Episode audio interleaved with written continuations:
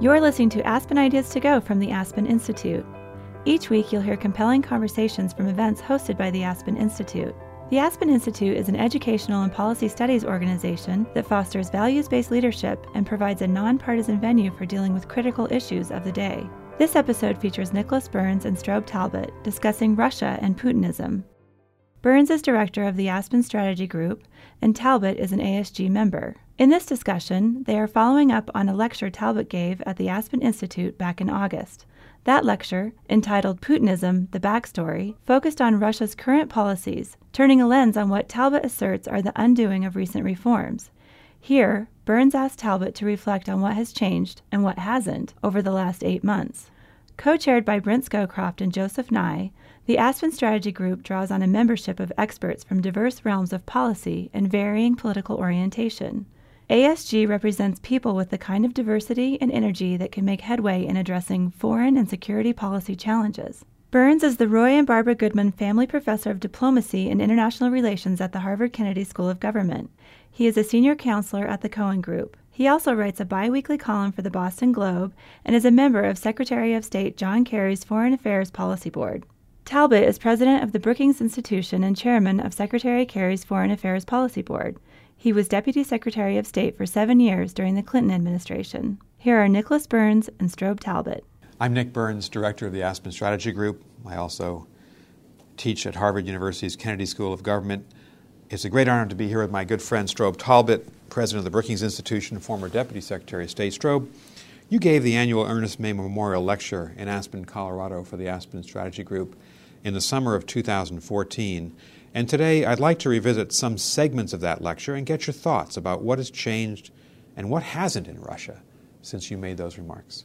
Strobe, back in August, your lecture centered on the theme redux, which is Latin for lead back, meaning that Russian policies today might be understood as undoing some of the revolutionary reforms in the immediate post Soviet past, and that President Putin himself is very much rooted in the past of Russian history. You cited an example of this happening more than once throughout the long history in Russia. Let's take a listen.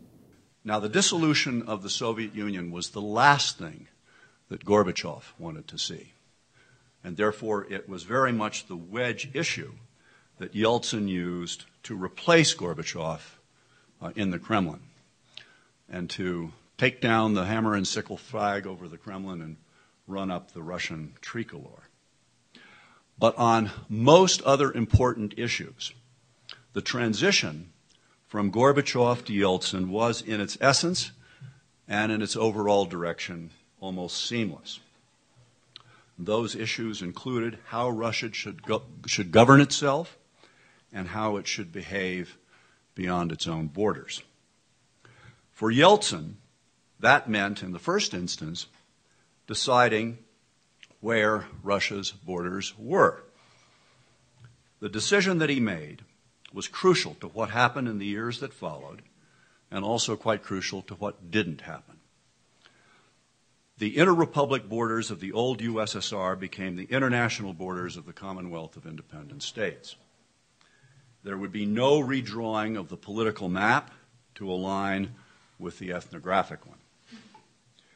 Yeltsin's insistence on that point further riled his already very, very t- tough relationships with the enemies that he inherited from Gorbachev. For them, the bloody flag grievance was not just the loss of territory, not just the loss of the system, but the stranding, as they saw it, of 25 million ethnic Russians in what were now 14 neighboring states. A common phrase that was mumbled and growled and sometimes screamed was the mutilation of Mother Russia leaving her orphans outside the care of Moscow. Much as Pavlov had turned against Gorbachev, Yeltsin's own vice president, Alexander Rutskoy, turned against him. A number of people in the room, I'm pretty sure Bob Legvold saw this, have had a chance to visit Rutskoy in his office in Moscow, where he had a huge map, not of the Commonwealth of Independent States, but of the USSR. and he would tell visitors that's the past, but it's also the future. We'll get it back.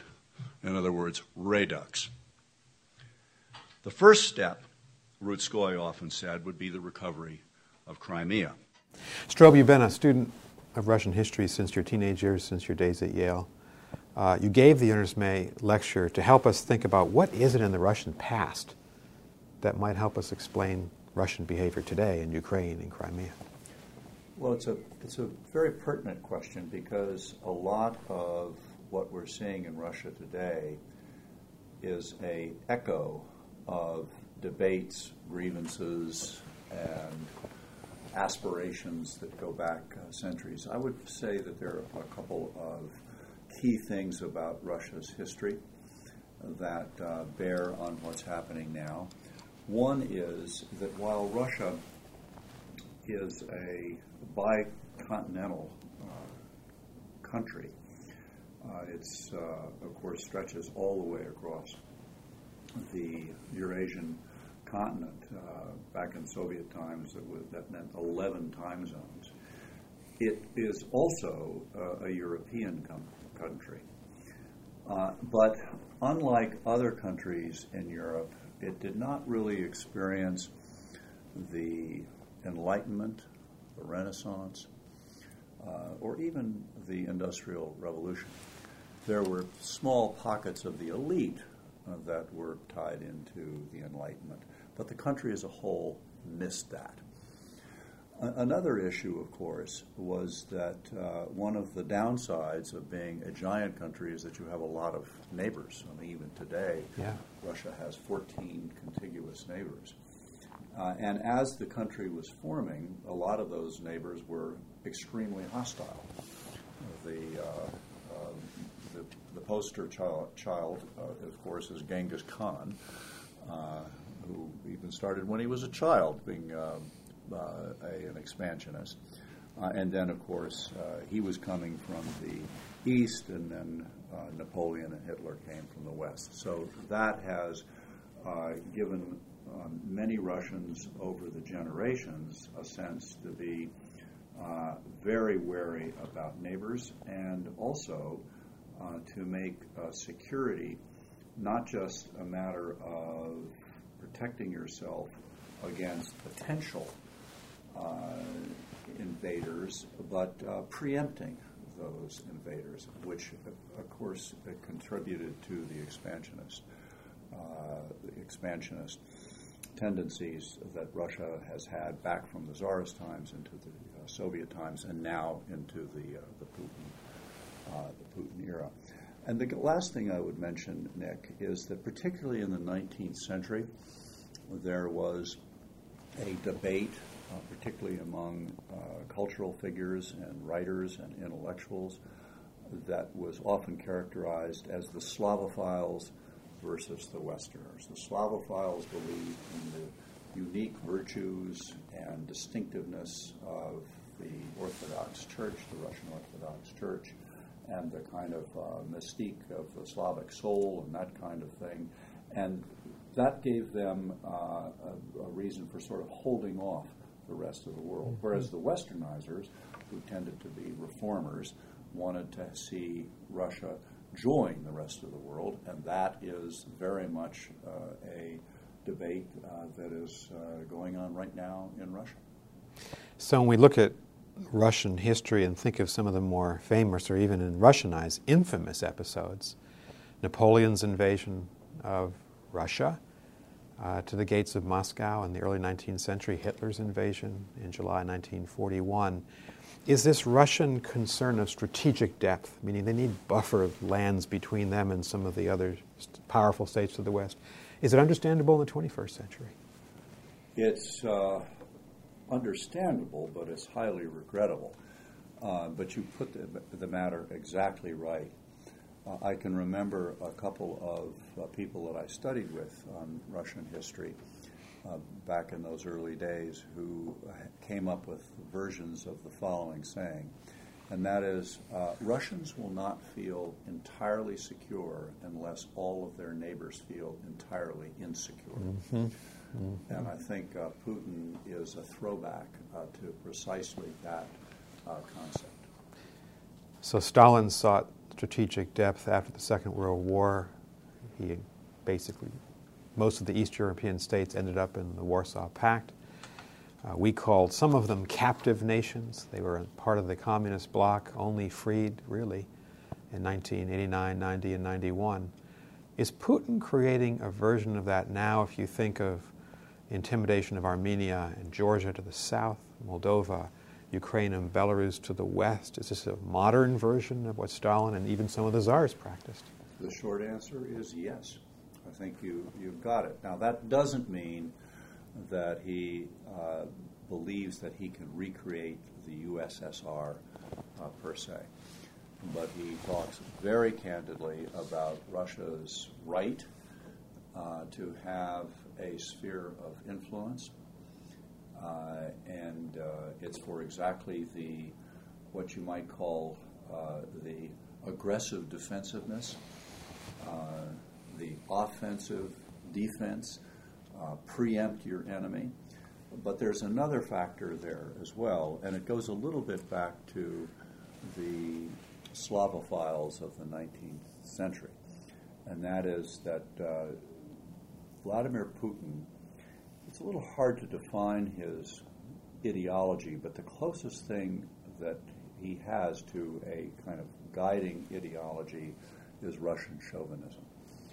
And uh, he it's been most uh, dramatically on display, of course, in Ukraine, where he uh, shortly after the Maidan and uh, Ukraine's population's uh, overwhelming desire to affiliate with the West in different ways, Putin came out and said on a number of occasions, "We Russians have not just a right but an obligation to protect what he called our compatriots." uh, even though those, and I'm putting the word in quotation marks here, those compatriots are not compatriots in that they are citizens of another country. So that has also fed this expansionist uh, theme that is now so nakedly apparent in his policies. And of course, of all of these candidates to be buffer states, the largest, the most strategically important, the one that's most intertwined socially, politically, historically with the Russian people is Ukraine. Uh, and that's where this drama of this podcast uh, begins. It was Putin's invasion of Crimea. But take us back a little bit. Kievan Rus, a thousand years ago, so important to the Orthodox Church.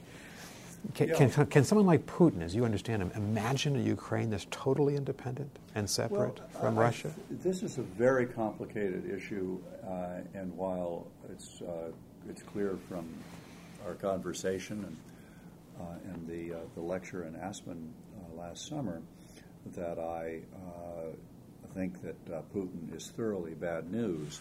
He has tapped into a deep emotional either ambivalence or grievance or nostalgia that many, many Russians have about Ukraine uh, and you alluded to this in the way you, you asked the question. The uh, cradle of Russian civilization is uh, or was called Kievan Rus, and that means Thank you for correcting my mispronunciation. Uh, Kievan Rus, yeah. which uh, is, of course, the area around Kiev. And the reason for that has to do with geography and history. The Russian Orthodox faith is uh, a, uh, an extension, uh, a close relative of the Greek Orthodox faith. we call the alphabet that the Russians use the Cyrillic alphabet because mm-hmm. of uh, Saint Cyril and his mm-hmm. and his uh, fellow Saint Methodius, who came up from what was then Byzantium to Christianize the Slavic uh, tribes of the area that's now Macedonia and uh, and, and, north of there.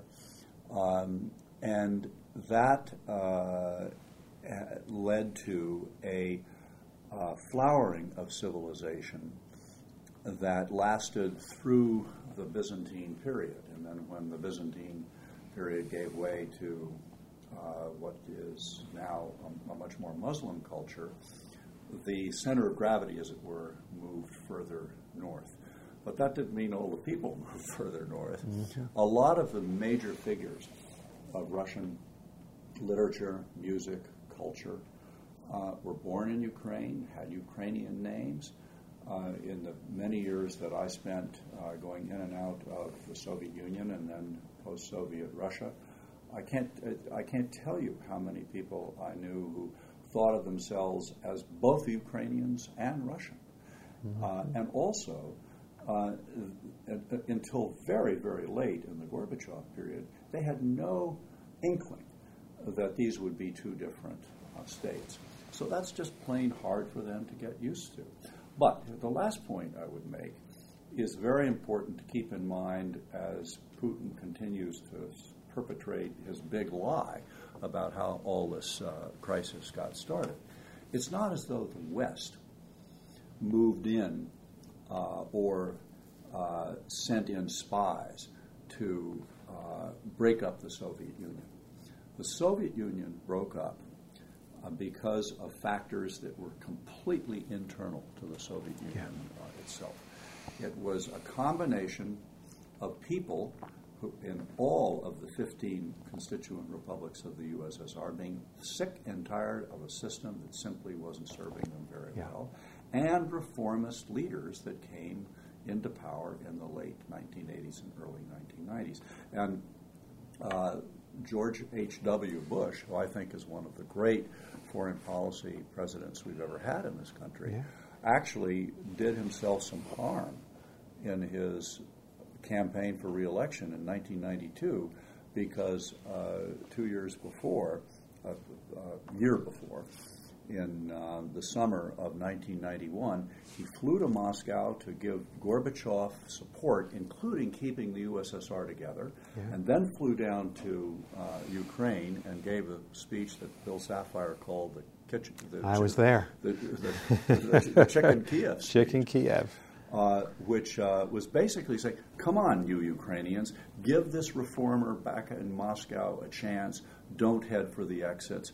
The, to put it mildly, the Ukrainians were not convinced, and American Ukrainians or Ukrainian Americans, uh, particularly in Pennsylvania, turned uh, against uh, Bush in ways that uh, hurt his uh, reelection. Right. Um, and just some, some recent history before we get back to the present.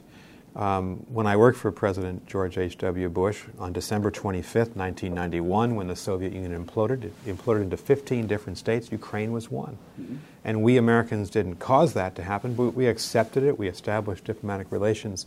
You then joined the State Department as ambassador at large in charge of our policy towards all these countries. We had a chance to work together, and you played a key role uh, in 1994 in ensuring that Ukraine would give up it, the nuclear weapons that were on its territory, along with those of Belarus and Kazakhstan, in return for which President Clinton, the British Prime Minister, and Russian President Yeltsin provided security assurances in the event that Ukraine's sovereignty would ever come into question. Take us back there for a moment. Well, the, you, you've summarized it very, very accurately. One of the arguments that the Ukrainians used uh, when we, the United States, and much of the rest of the world, not to mention their big neighbors to the north, the Russians, were beating up on them and basically saying, we don't want to have four nuclear armed states on the territory of what had been a single superpower state. Let's have Russia be the only successor nuclear power of the USSR. And one of their arguments was, well, what if, what if Russia breaks bad one of these days? What if uh, they go back on the offensive? We need to have our own nuclear deterrent. Now, by the way, the uh, the Russian, uh, the Soviet government had a, a, high degree of control, of course, over all of these, uh, these weapons, uh, and it was to address precisely that concern that uh, President Clinton and and the UK government joined with Russia to provide assurances, and you were very careful in the word that you used. Not guarantees.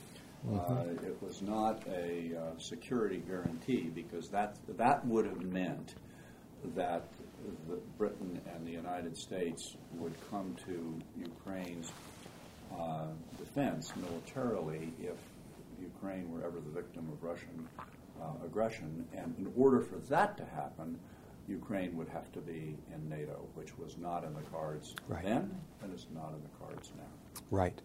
Um, you then became Deputy Secretary of State for President Clinton and Secretary of State Warren Christopher, then Secretary of State Madeleine Albright. You continued to be the lead U.S. government official in Russia, and in 1999, if I'm not mistaken, you met uh, a younger Vladimir Putin. Tell us about that first meeting with we him. We were all younger then. uh, yes, um, I uh, I actually first heard the name, uh, not in a way that made me think I would ever hear of it again, when President Clinton made a trip in early 1996, mm-hmm. flying on uh, Air Force One directly from Tokyo to uh, St. Petersburg. Uh, and it was a short uh, stop and a miserable one from President Clinton's vantage point because he was not allowed to have any contact whatsoever with the uh, people of St. Petersburg. They would rush him around at 80 miles an hour in the streets. Uh, they put him, all the meals were in literally, in one case, a cave, uh, so that there, it seemed to be designed for there to be no chance for him to get out and meet the people, which as he had done, as Bill Clinton really wanted to do. Yeah. And when he got back on the plane to fly down to Moscow, he used some fairly salty language, saying that was about the worst trip I've, worst stop I've ever had on any trip I've ever made. Well, what what's going on there? And Jim Collins, who was our uh, ambassador, our ambassador. Time, uh, said, "Well, our understanding is that there's this deputy mayor." uh, in St. Petersburg who's, in, who's got a KGB background and who's been handling the uh, security for this. And he decided to take it very, very far. Vladimir Putin was trained as a KGB officer in the Cold War Soviet period. He made an astronomical ascent to the top of the Russian leadership. Strobe, you had the chance to meet with Putin when he was Yeltsin's national security advisor before he came, became president. Let's hear how you described that meeting. It marked to the best of my knowledge at least, Vladimir Putin's emergence as a visible figure in the backstory of the ism that now bears his name. So we're talking June 1999. A ceasefire is in effect, both on the ground and in the skies over Serbia. Tori and I made a trip to Moscow with an interagency delegation to put the finishing touches on the arrangement that Chernomyrdin had endorsed. While we were there, the deal started to come unra- unraveled. We had two three stars of our own uh, from OSD and JCS, Doc Foglesong and George Casey. And they held a separate meeting uh, with Ivashov uh, and the military. Uh, and Ivashov used that meeting to basically reassert the demand for an independent Russian sector while adding a threat that if NATO did not back down and give them a sector of their own, they would establish one unilaterally. Meanwhile, a Russian armored unit attached to the international peacekeeping force in Bosnia suddenly pulled up stakes and set off on a mad dash eastward, presumably towards Kosovo. I asked for an urgent meeting with President Yeltsin. I was told he was indisposed, and I knew what that meant. So we had to settle for a meeting with his relatively newly appointed national security advisor, Vladimir Putin. It was, at the time, and all the more in retrospect, a totally creepy encounter. His manner which sticks with me to this day, was superficially cool, professional, and courteous. But the iciness and the controlled contempt were just under the surface. But that's tonal. The really interesting thing about it was substance. And what struck us most was the aplomb, the brazenness, and the smugness with which he lied. He had to know exactly what the military was up to. Yet he assured us categorically that the terms that Chernomyrdin had agreed to were still valid, that nothing untoward, as he put it, was going to happen to, uh, to upset the hard won peace uh, and the deal that brought about that peace. Then, when we told him about the threat that Ivashov had made to our own generals, uh, who were meeting just a couple of blocks away, Putin claimed gratuitously, and not to mention uh, implausibly, that he had never heard of this Ivashov. It's a little bit like Sandy Berger saying that he never heard of George Casey uh, in the midst of uh, the single most important piece of diplomacy going on uh, in, uh, in, in the, at that time. Anyway, within hours, the Russian unit of about 250 troops was setting up a base camp at the Pristina airport. Our own delegation ended up setting up a kind of base camp of our own, although we didn't get to sleep, uh, in the bowels of the defense ministry. We pulled an all nighter there, uh, trying to defuse the crisis. Those talks were very, very tough, but they were tame compared to the knockdown, drag out shouting match that we both witnessed with our eyes and could hear down the corridor. It was almost as though our hosts were throwing furniture at each other among the Russians. On one side were the defense minister, Marshal Igor Sergeyev, and the foreign minister, Igor Ivanov. Squared off against them was the chief of the general staff, Anatoly Kvashnin, who was clearly behind the Pristina end run and who was no doubt the person who had been issuing the orders to Ivashov to obstruct the Chernomyrdin mission. So, to make a long and bizarre story short, Sergeyev ultimately prevailed over Kvashnin, but just barely and not until Yeltsin reemerged from his indisp- indisposition to put the original deal back in place. And then you um, had a final meeting with him, I think, before you left your post, before the Clinton administration ended, if I'm not mistaken, in 2000. He became uh, very close to President, uh, National Security Advisor, and then President yes. uh, of Russia.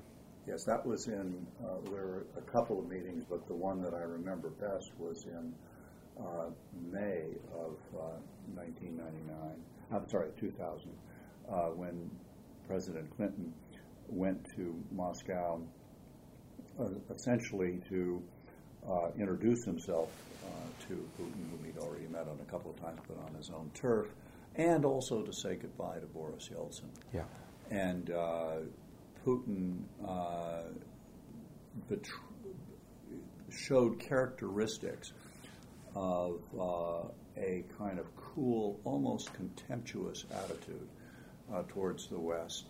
Uh, he was quite dismissive of a number of things that the U.S. was hoping Russian American partnership would have allowed to go forward.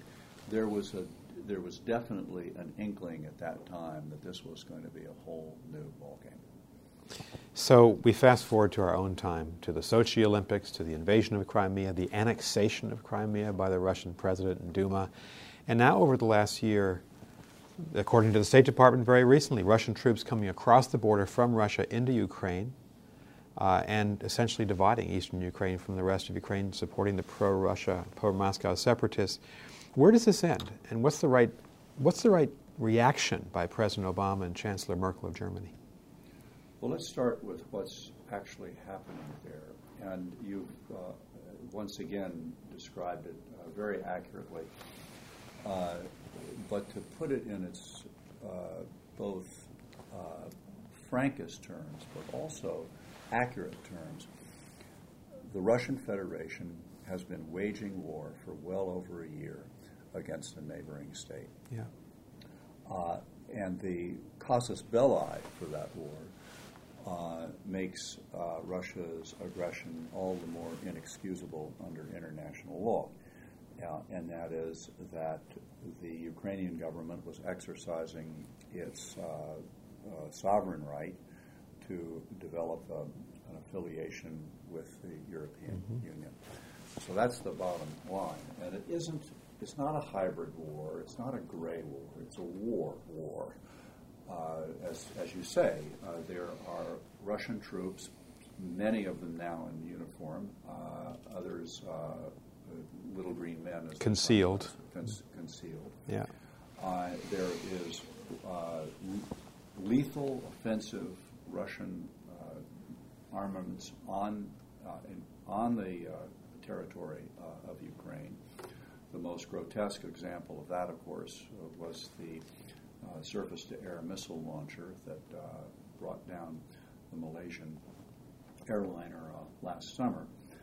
Uh, but there are also these um, uh, separatists uh, who are Ukrainian and are not completely under the control of Russia. And I think there is a growing evidence that there are also units from Ser- Serbia, which has its own grievances against the West and its own affinity uh, to Russia, and Chechnya, uh, a Muslim area in the yeah. North Caucasus part of the Russian Federation. And I, th- I think there is a bit of a Frankenstein's monster, maybe monsters plural hmm. phenomenon hmm. uh, going on here. I don't think that Putin has control over all of these players. Uh, I uh, obviously am not an apologist for him, but I, am quite certain he didn't issue orders to shoot down a Malaysian airliner.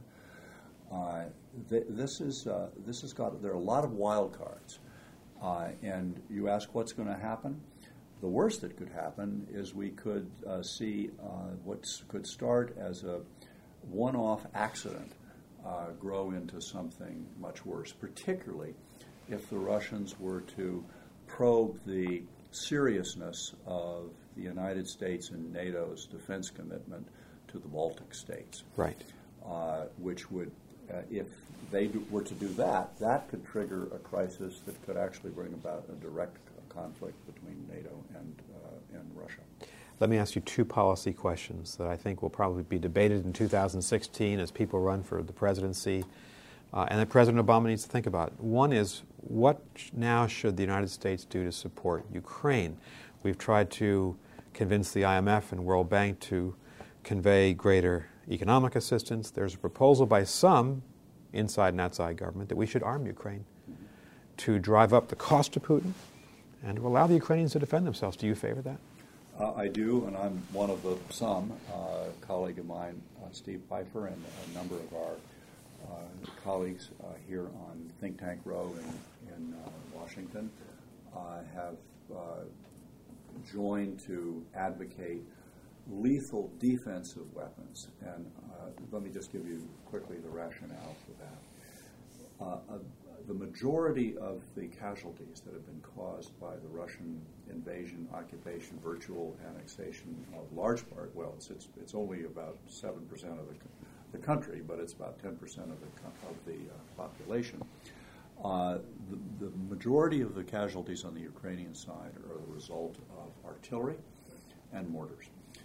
And so, if the Ukrainian government were to succeed in what uh, President Poroshenko has repeatedly asked for, to have uh, counter munitions that would allow them to knock out artillery installations and mortar batteries that are on Ukrainian territory killing Ukrainian citizens. That doesn't seem to us to be a, a provocation. It seems uh, only uh, just. Now, you, you started, though, with what I think is a very key question, and that is that uh, there's no saving Ukraine unless Ukraine saves itself. Right. Uh, when you and I uh, first got to know each other, Ukraine was still part of the Soviet Union.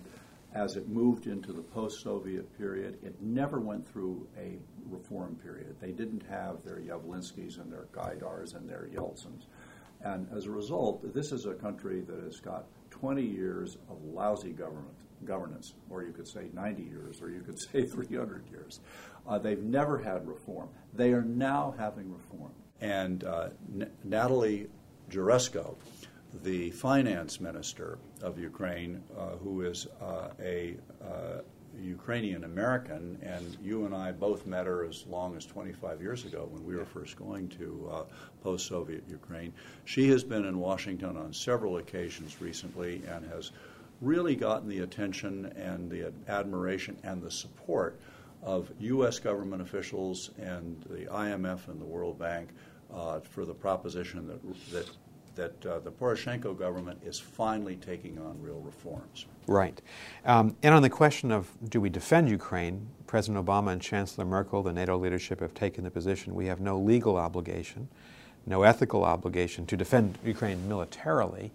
And of course, Ukraine is not a member of NATO, but the Baltic countries are. Right. And as people look ahead in 2015 and 16, where might President Putin strike next? Um, where do you think it will be? Could it be in the Baltic countries, Estonia, with its one quarter of its population ethnic Russian, Latvia, one third of its population? They're NATO members. They come under the NATO security umbrella. Um, do you think President Putin would see it in his interest to try to destabilize those countries? I think one of the one of the things to worry about here is the force of this single man uh, it's always important who the leader of a country is. It's particularly important in Russia because it is such a hierarchical, there, there is a vertical of power, to use a, uh, a, a phrase that uh, Putin likes himself, and he's at the top of the vertical of power. His personality has, over the years, uh, including, by the way, in uh, psychological assessments made of him by his KGB superiors back in the 80s, it, it contains a streak of recklessness. And you put recklessness together with paranoia, and that can be a little bit of nitro and a little bit of glycerin. Uh, so I worry uh, about that. I think it's, uh, however, that he is he's not insane. He's, he certainly doesn't want to get Russia into a war with the West. Uh, we have to do everything possible to make sure he understands that what the so-called in Europe former U.S. Perm Rep permanent representative of the United States at NATO, you know what Article 5 is, and everyone listening to this podcast should know what it means. It means that an attack on one member of the alliance is an attack on the alliance as a whole, and we're going to take action. He's got to be persuaded of that. I think the more dangerous uh, target is in this strategic limbo, and that's uh, that's Moldova, which right. has a its, its own uh, enclave that is basically run by the Russians. Transnistria. Transnistria. It's also got a whole lot of troops that would be useful to Putin to move into uh, Ukraine and particularly uh, into Odessa if uh, that fighting were to uh, burst into the open. So that's that. That would be, I think, the next thing to worry about. Two final questions, Strobe, that our listeners might be interested in. The first is we were talking about the Baltic countries. They're members of NATO. They were taken in in 2004. The United States led the way in bringing them in.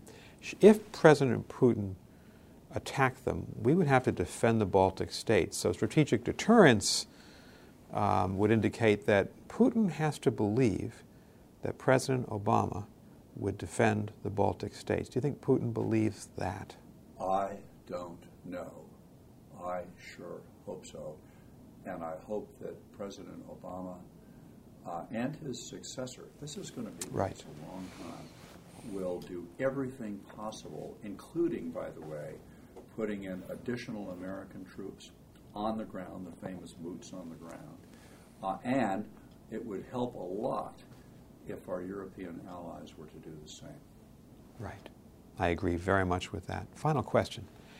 Um, Putin's a young man. He's in his early 60s. He may become president for life. We don't know. We, but it's safe to assume that the next American president following President Obama will have to deal with Vladimir Putin. Um, how do we do two things at once and balance two competing American objectives towards Russia?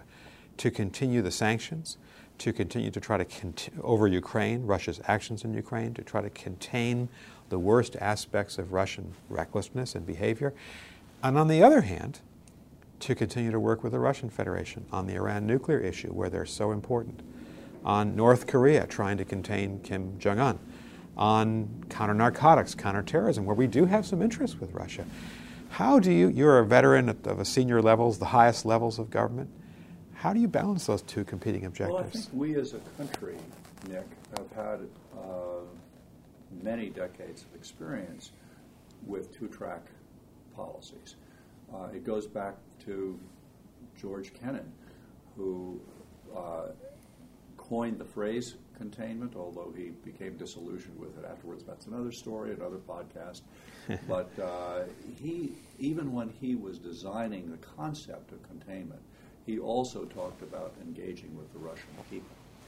And that, I think, is both essential and potentially promising. The Russia today, over which Putin uh, presides almost like a czar, is not like czarist Russia. It's not like Stalinist Russia. It's a much more globalized country. There is an entire generation now that doesn't that wasn't even alive. I mean, we're talking about 25 years ago, a quarter of a century uh, during the Soviet period. Uh, Russians want to be part of the world. Yeah. If they're rich, they want to keep their yachts in uh, on the Riviera and send their kids to New England and and British. Hopefully to uh, Harvard. Pardon. Hopefully to Harvard University, no, would, maybe prefer, even I, Yale. I would prefer Yale, but that's, that's, our only point of disagreement so far in this, uh, this discussion. Uh, and but even but more important perhaps is the middle class, and there is now a middle class. Uh, yes, Putin is popular, but that's partly because the uh, state monopoly of the media gives them only one side of the story. They do not want to be pariahs in the eyes of the world. So I think that the, the essential answer to your question is we are firm and clear in containment of behavior, containment and punishment of uh, behavior that is simply unacceptable, particularly in the 21st century, while at the same time doing everything we can to engage not just with the Russian government on those issues like Iran, where we agree, but with the Russian civil society, which is still growing. Strobe, last summer you outlined in the Ernest May Memorial Lecture why you believe that Putin's power will not last. Let's listen to a segment of that conversation right now.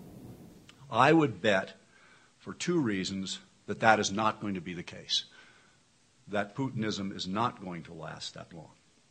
The first reason is what is new about Putinism, and that is his conviction that the substitution for Marxism Leninism as an ideology for Russia should be uh, nationalism, great Russian chauvinism, basing Russian statehood on ethnicity. He's used that in Ukraine to expand Russian territory, but the concept is a double edged sword it could shrink Russian territory. Vast parts of that vast country are populated by non Russians, and a Russian chauvinist in the Kremlin who wears a crucifix around his neck, which is on display every time he takes his shirt off, may be hastening the day when the Caucasus and Central Asia will be even more vulnerable to jihadists and those who have dreams of a Caucasus caliphate uh, in the South. Now, the other reason to doubt Putinism's longevity is what's old about it. The essence of Putinism is the essence of the regime that failed in the 20th century. It failed to modernize the Russian economy. It failed to normalize society. It failed to integrate Russia into the international community, as what Bob Zoellick has called in a different context, but it's a good phrase, a responsible stakeholder. And that failure explains, looking backwards, why the Soviet system and Soviet state lasted how long? Seven decades. Three score and ten years. The biblical span of a single mortal life. Moreover, that monstrosity was not, in the final analysis, killed by its external enemies like those that Lieutenant Colonel Putin hunted down in Dresden and those he still obsesses about, often with his, his paranoid imagination from the Kremlin. Rather, that monstrosity died because of its own pathologies, its own unfitness for survival in the modern world. In short, precisely because Putinism is, as our topic says, redux, that is a consensus, a conscious attempt to bring back from the past a model for Russia's future, it's doomed. But I want to end by put, making that same point a little bit more positively. Russia, thanks in no small measure to the surviving les- legacies of Gorbachev and Yeltsin, and also a legacy of the Reagan administration, the Bush 43, but Bush 41 uh, administration, the Clinton administration, uh, and the Bush uh, 42, uh, 43, uh, got to get those numbers right, administration. The, Russia today is not the Soviet Union. It is not a monolith. It's bigger than Putinism. It's much bigger. It's also, despite the retrograde policies of its current leadership, more modern and more normal. So I would submit that the prescriptive challenge for us in the coming days is to brainstorm on how to punish, isolate, and contain Putinism while maintaining engagement with Russia as a whole. And Condi, I think that was the bottom line prescription that you suggested to us uh, in the panel discussion last night. Uh, or to put it in Bob Gates's terms, uh, we have to find a way of containing and dealing with Putin uh, without breaking Russia. But the real fact is, Putin himself is, if he stays in power for too long, going to break Russia himself. Strobe Talbott, President of the Brookings Institution, former Deputy Secretary of State, thank you for being with the Aspen Strategy Group today. My pleasure. We've just had a fascinating conversation with former Deputy Secretary of State Strobe Talbott. I encourage you to visit the Aspen Strategy Group's website dedicated to last summer's meeting on the crisis with Russia, where you can purchase our book and with the full Ernie May lecture by Strobe, along with chapters by noted historians and political scientists Angela Stent, Meghan O'Sullivan, Graham Allison, and of course Steve Hadley. Our webpage contains additional resources for those interested in the situation in Russia. Please be sure to check out a 90 minute video featuring a rich conversation that I had on Russia last summer in Aspen, Colorado, with Madeleine Albright and Condoleezza Rice, both former Secretaries of State, and with Bob Gates, former Secretary of Defense, uh, in August of 2014. To continue the conversation, please follow our Twitter feeds at Aspen Strategy, at R. Nicholas Burns, and at Strobe Talbott that often feature content on Russia and many other key national security and foreign policy issues. That was Nicholas Burns and Strobe Talbott. You can discover more about our programs at our website, aspeninstitute.org. I'm Tricia Johnson, Editorial Director of Public Programs at the Aspen Institute. Thank you for listening.